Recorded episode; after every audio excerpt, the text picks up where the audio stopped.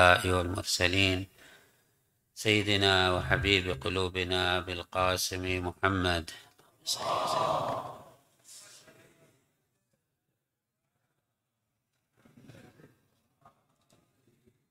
وعلى أهل بيته الطيبين الطاهرين المعصومين الميامين. بسم الله الرحمن الرحيم. اللهم صل على محمد سيد المرسلين وخاتم النبيين وحجة رب العالمين. المنتجب في الميثاق والمصطفى في الظلال المطهر من كل آفة البري من كل عيب المؤمل للنجاة والمرتجى للشفاعة المفوض إليه دين الله. اللهم شرف بنيانه وعظم برهانه وابلج حجته اللهم ارفع درجته واضع نوره وبيض وجهه واعطه الفضل والفضيلة والمنزلة والوسيلة والدرجة الرفيعة وابعثه اللهم مقاما محمودا يغبطه به الأولون والآخرون. اللهم صل على محمد وآل محمد الأوصياء الراضين المرضيين بأفضل بركاتك. اللهم صل على محمد وآل محمد الأوصياء الراضين المرضيين بأفضل صلواتك وبارك عليهم بأفضل بركاتك. والسلام عليه وعليهم وعلى أرواحهم وأجسادهم ورحمة الله وبركاته. ثم السلام عليكم أيها المؤمنون جميعا ورحمة الله وبركاته. قال عز من قال في محكم كتابه الكريم بسم الله الرحمن الرحيم. وذكر فإن الذكرى تنفع المؤمنين. وما خلقت الجن والإنس إلا ليعبدون. ما أريد منهم من رزق وما أريد أن يطعمون. إن الله هو الرزاق ذو القوة المتين. صدق الله العلي العظيم. لعله من الاستفسارات التي لطالما تلح في أذهان الكثير. بأنه ما سر هذه الخليقة ولماذا خلق الله هذا الخلق؟ لماذا أوجدنا الله؟ لماذا خلقنا الله؟ لأنه وكما يقول أهل الحكمة أي فاعل إما أن يكون لفعله غرض إما أن يكون هذا الفاعل حكيم يفعل لأغراض ولأهداف ولمصالح يتوخاها فهو عمله عقلائي وحكيم. أو أن, أن يكون عمله بلا غرض وبلا هدف بل عمل عبثي عمل خالي من الأهداف. فيكون هذا عمل غير حكمائي غير عقلائي غير حكيم. هذا الخلق الذي أحدثه الله في إيجاد هذا الكون إما أن يكون لغرض ويكون لهدف ويكون لمصلحة متوخاة مطلوبة يراد أن يوصل إليها. أو أن لا يكون لغرض. فإن كان لغير غرض فهو عمل سفهائي عمل آه، غير عقلائي عمل غير حكيم. ليس العمل الذي لا يكون وراءه مصلحة إلا عبثي ولعب وله جل ربنا وعلا أن يكون عمله لغويا أو عبثيا. وإن كان لغرض فما معنى أن الله عز وجل الذي هو خالق الخلق الذي هو جبار السماوات والأراضين يستهدف غرضا من هذه الخليقة ولعله هذا الترديد بين العبثية والحكمة أوقع الكثير لأن الحكمة لا تليق في حق الله لأنه الحكماء الذين يعانون نقصا. أنت تتحرك لشرب الماء تتحرك للأكل تتحرك للدفء لرفع نقص في نفسك. فتصبح حكيما عندما تتحرك لدفع هذه النقصات.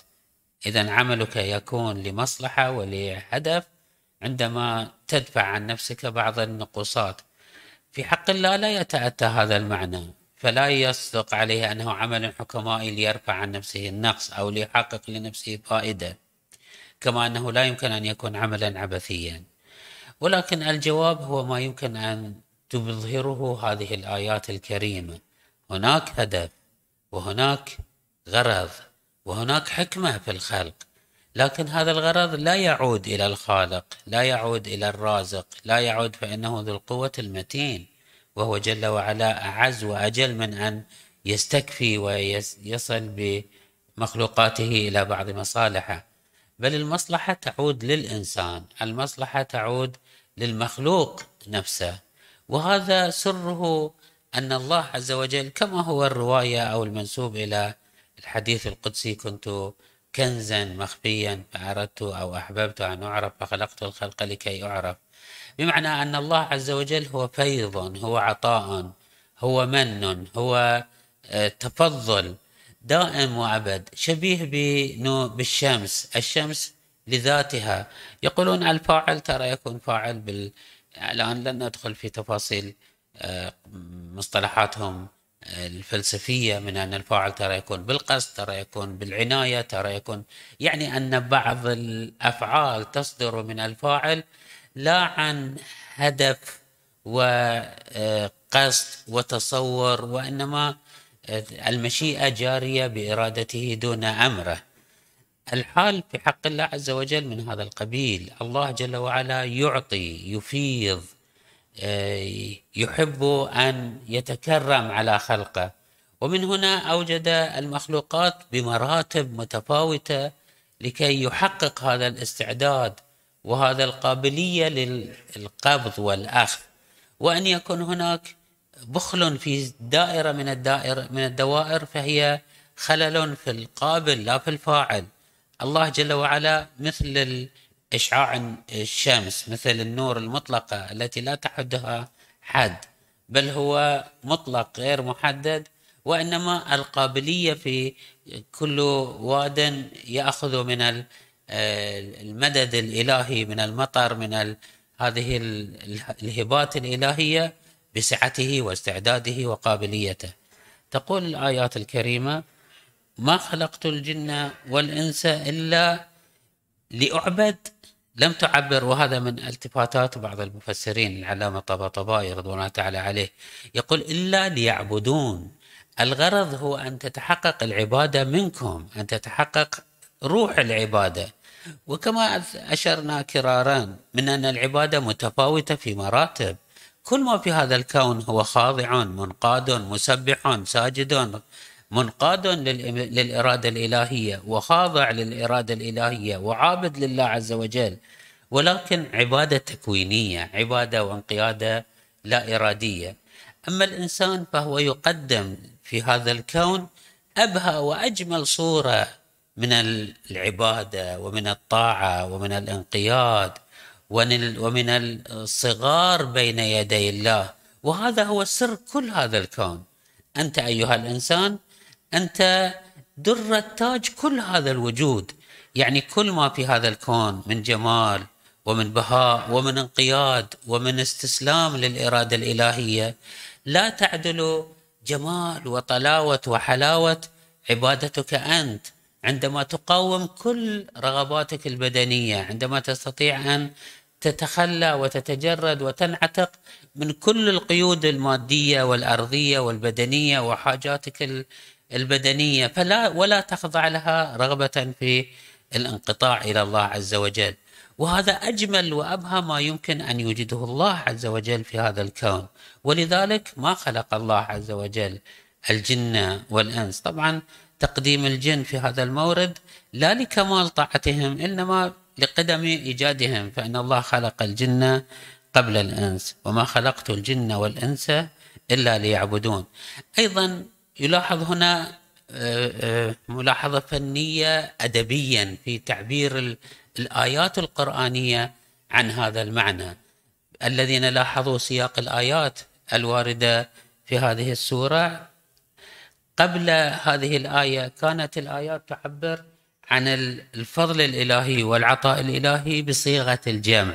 يقول الله عز وجل والسماء بنيناها بأيد وإنا لموسعون كما ورد هذا في سورة الذاريات.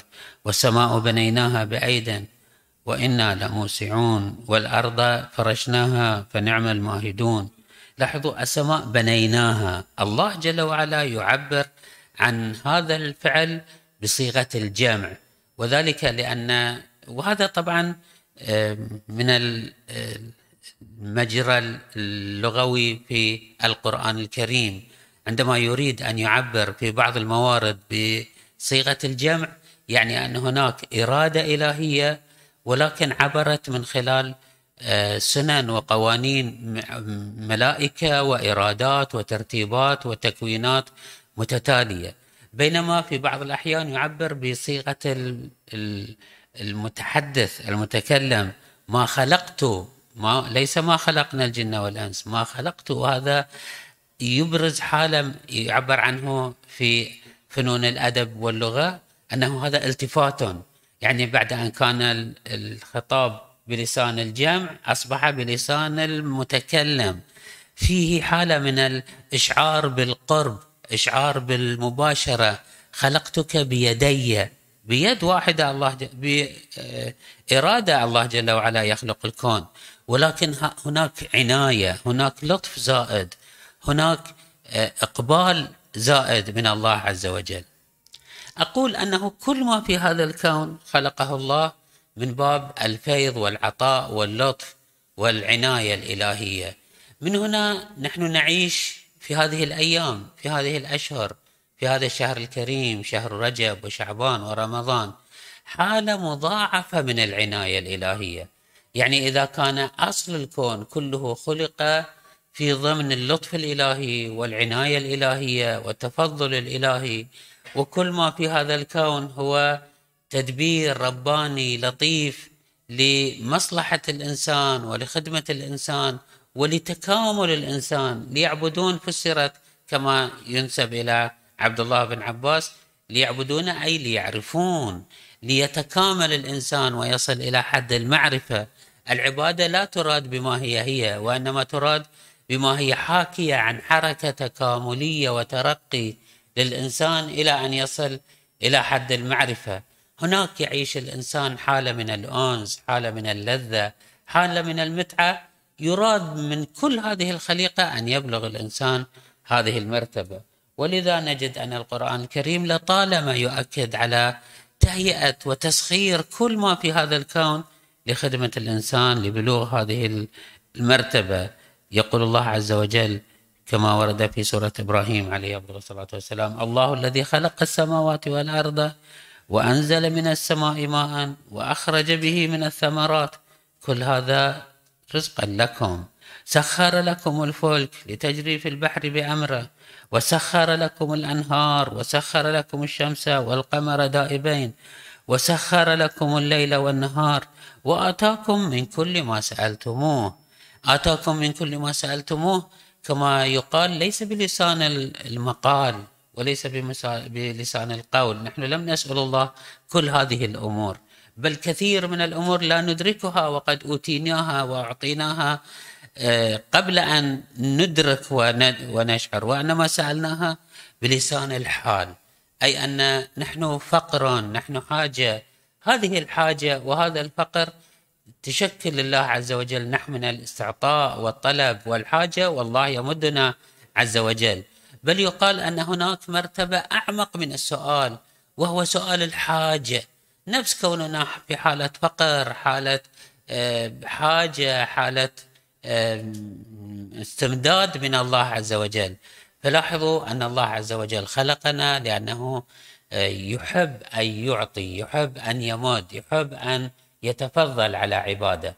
ولكن إخواني لاحظوا أن هذه المنن الإلهية والعطاء الإلهية لا تقتصر على تسخير الكون والشمس والقمر والأنهار وما ذكرته هذه الآية من تسخير السماوات والأرض وسخر الشمس والقمر دائبين وسخر لكم الليل والنهار. وإنما آتاكم من كل ما سألتموه من إدراك من وعي من استعداد من حالة لهفه إلى الارتباط بهذه العطايا الإلهية. يعني الله جل وعلا كما سخر لنا كل ما في هذا الكون مما نراه اولا من الجبال والبحار والليل والنهار.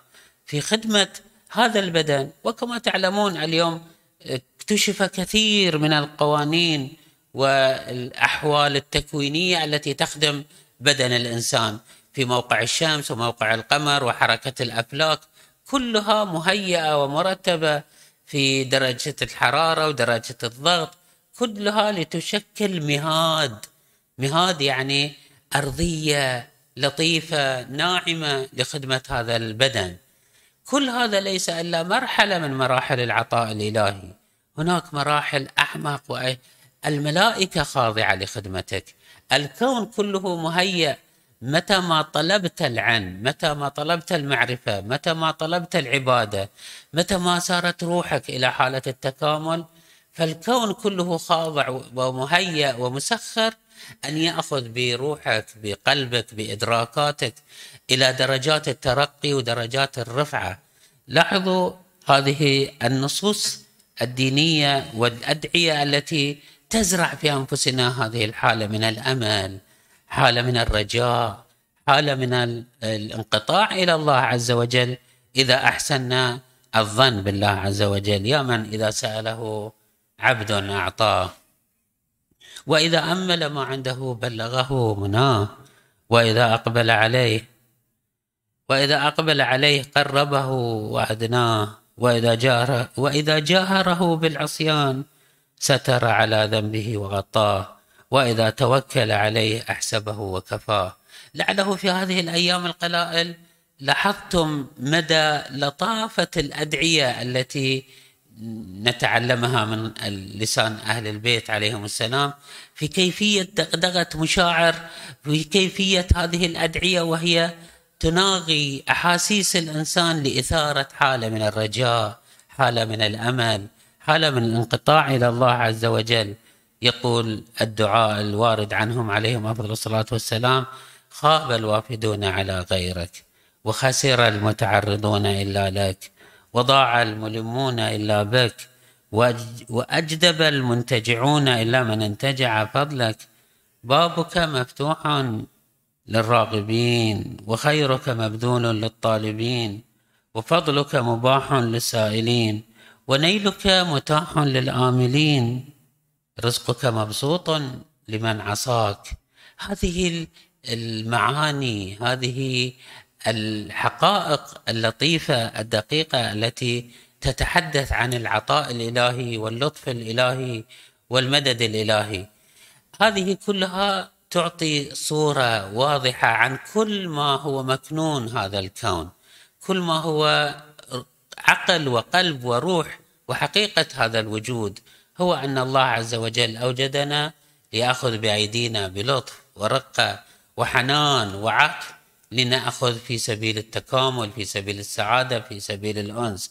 طبعا هذا السبيل لن يكون خاليا من الصعوبات والعقبات لأنه الصناعة تحتاج إلى كما هو حال الصائغ اللطيف الرقيق في تصنيعه لمثلا قطعة الحديد أو قطعة الذهب يحتاج أحيانا أن يستعمل حالة من الطرق والحرارة لأن هذا أنفع لها وأشفع لأن تبلغ ما يريده من أضفاء حالة من الجمال والإبداع.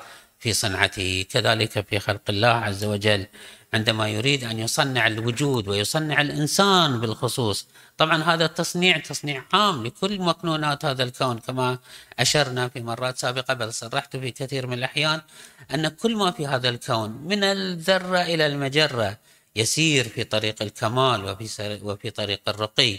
ولكن العناية الأكبر والفيض الأكثر إنما هو مسخر للإنسان لأنه هو سر كمال هذا الوجود. نرجو من الله سبحانه وتعالى أن يلطف بنا بتقبل هذه العطايا وأن لا نتمنع وأن لا نكون كالصخراء اليابسة إذا يمطر عليها المطر لا تنبت شيئا وإنما أن تصبح قلوبنا أرض خصبة فإنه لا يسعني أرضي ولا سمائي ولكن يسعني قلب عبدي المؤمن والحمد لله رب العالمين. وصلى الله على محمد وأهل بيته الطيبين الطاهرين.